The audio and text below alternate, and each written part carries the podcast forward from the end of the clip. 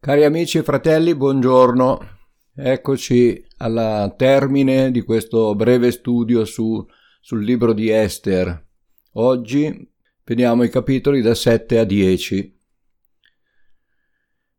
In questi ultimi capitoli vediamo quanto è già stato in parte anticipato nelle precedenti lezioni, ovvero la manifestazione della giustizia di Dio, l'elevazione degli umili e l'umiliazione dei malvagi e dei presuntuosi.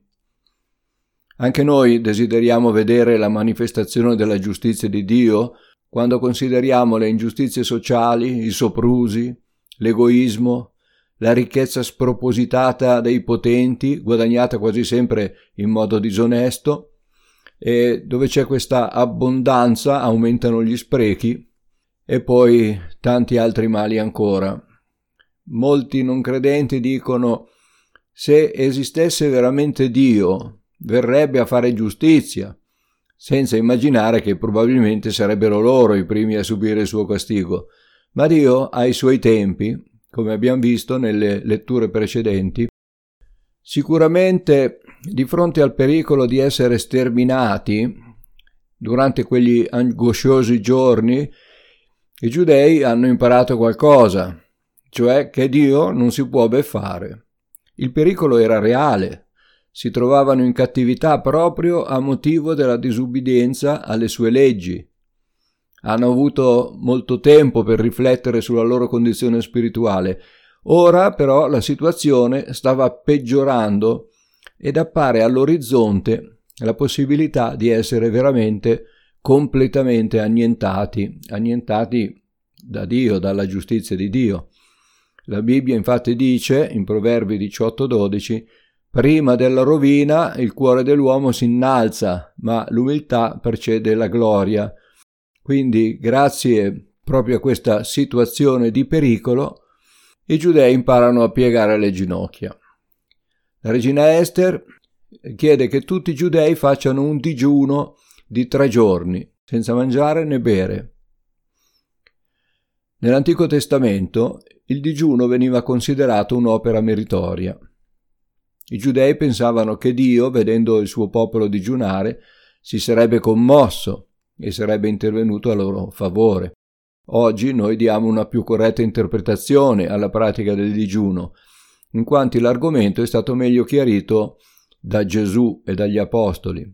Seppure anche nell'Antico Testamento Dio chiarì il vero senso del digiuno, questo lo possiamo leggere in Matteo capitolo 6 versetti da 16 a 18, anche in Luca capitolo 18 versetti da 11 a 13 e anche in Isaia capitolo 58 versetti da 5 a 7. Il digiuno non forza la mano di Dio, piuttosto attraverso la sua pratica ci accostiamo di più a Lui ed è attraverso una più profonda comunione con Dio che possiamo ottenere delle risposte, conoscendo meglio la sua volontà. Leggendo il susseguirsi delle vicende del popolo di Dio nei capitoli precedenti, non possiamo non renderci conto che Dio era già all'opera, ancora prima che il digiuno venisse proclamato e praticato. Tornando al nostro testo, vediamo che Esther si presenta al re Assuero. Non ci va col viso mesto o mal vestita per dimostrargli la sua angosciosa sofferenza, ha un atteggiamento proprio contrario a quello che ha avuto eh, suo zio Mardocheo. Lei indossa un abito reale come per partecipare ad una cerimonia ufficiale. Il suo atteggiamento è stato un'arma vincente per ottenere il favore del re. E così dovremo fare anche noi quando ci accostiamo a Dio, con dignità, senza piagnistei, con la certezza di ottenere il suo favore, di avere le sue risposte.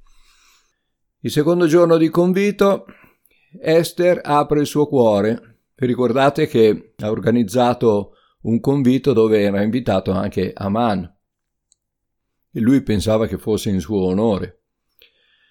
E quindi eh, apre il suo cuore durante questo convito e confida la sua pena al re e denuncia Aman. Il re alla notizia ha un attimo di stupore, di incredulità. Proprio il suo braccio destro aveva organizzato la distruzione dei giudei e della sua regina.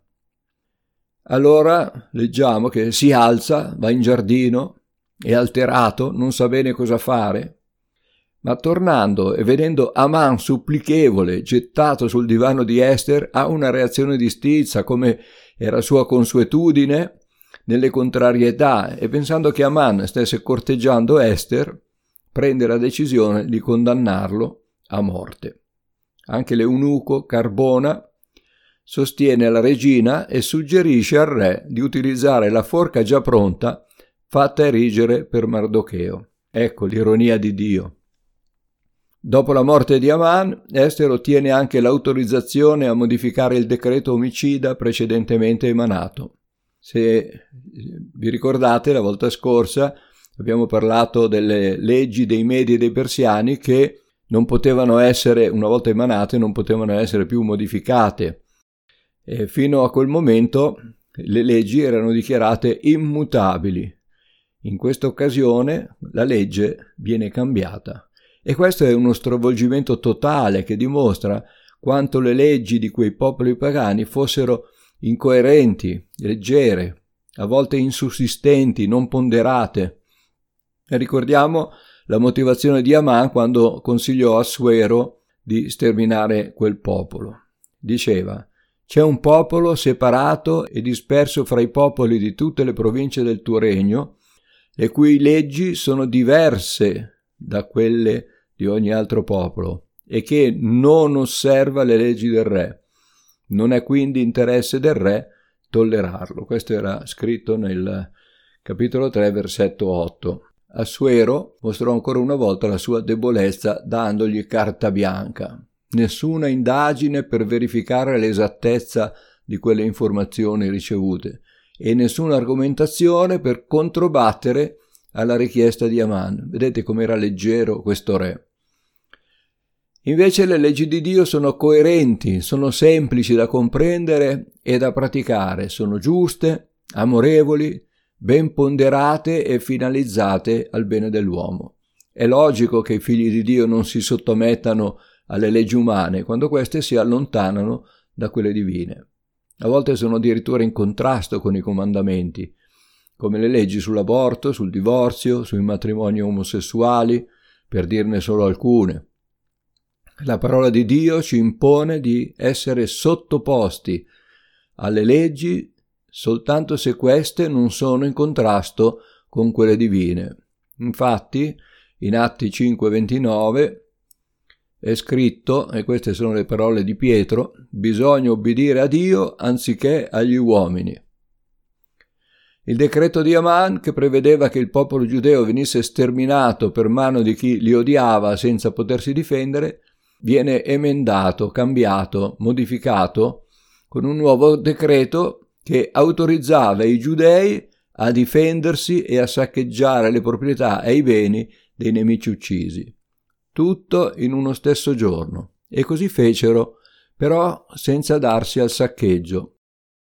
Apro una, una parentesi per spiegare un po' eh, che cosa fosse questo saccheggio. Il saccheggio era una pratica in uso durante i conflitti bellici. Le armate vincitrici si impadronivano dei beni degli avversari sconfitti per indebolirli e nello stesso tempo per aumentare la propria forza e la propria ricchezza. Alle volte i beni saccheggiati venivano spartiti fra i soldati e questa era la loro paga, oltre ad essere un incentivo ad arruolarsi, la guerra, al di là delle questioni morali, è sempre stata un affare economico.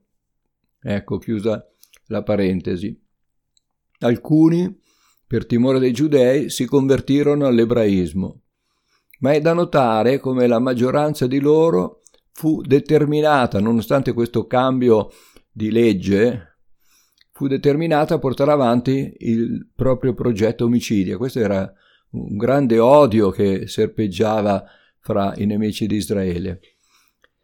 Poi Esther ottenne un'ulteriore proroga al programma difensivo che venne prolungato di un altro giorno. Anche il giorno 14 di Adar, che è il dodicesimo mese, i giudei continuarono a difendersi dai loro nemici E a giudicare dal numero di uccisi, questi erano veramente tanti.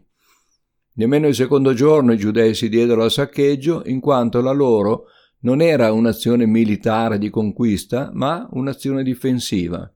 Hanno ucciso molti uomini, ma per legittima difesa. Dio è sovrano. Non è la prima volta che Dio decreta la morte e lo sterminio dei nemici del suo popolo. La conquista di Canaan, che a detta di molti non credenti è stata un'ingiustizia, era nello stesso tempo una vendetta di Dio contro i suoi nemici. I popoli cacciati da Canaan erano malvagi, praticavano l'idolatria, la libera sessualità, offrivano ai loro idoli dei sacrifici umani. Ma Dio è giusto e ha sempre dato la possibilità anche ai pagani di entrare a far parte del suo popolo, quindi di convertirsi alle sue leggi. Entrare a far parte del suo popolo a condizione che accettassero e rispettassero la legge data a Mosè. Questo lo possiamo leggere in Numeri, capitolo 15, versetto 15. Oggi, a distanza di circa 25 secoli, gli ebrei festeggiano ancora i giorni del Purim, in cui ricordano di essere scampati allo sterminio perpetrato dal malvagio Aman. E in questi giorni di festa si rallegrano insieme, mangiando e bevendo e scambiandosi regali. E la cosa curiosa è che hanno anche un dolce tradizionale, proprio che si cucina in, fe- in occasione di questa festa, che è una ciambella chiamata Le orecchie di Aman. Il Signore fa sempre giustizia, è sempre a favore del suo popolo e noi attraverso questa storia lo possiamo verificare. Questo vale anche per noi oggi. Se abbiamo peccato e ci siamo allontanati da Dio, e il diavolo ne approfitterebbe subito per distruggerci completamente, portarci all'inferno con sé, se noi ci pentiamo, ci pieghiamo le ginocchia, ci ravvediamo, il Signore è sempre pronto a perdonarci, a ristabilirci e ad evitare che veniamo sterminati dal nostro comune nemico, il diavolo. Ecco, ci fermiamo qui. Abbiamo finito anche il libro di Esther. Il Signore vi benedica. Buona giornata a tutti.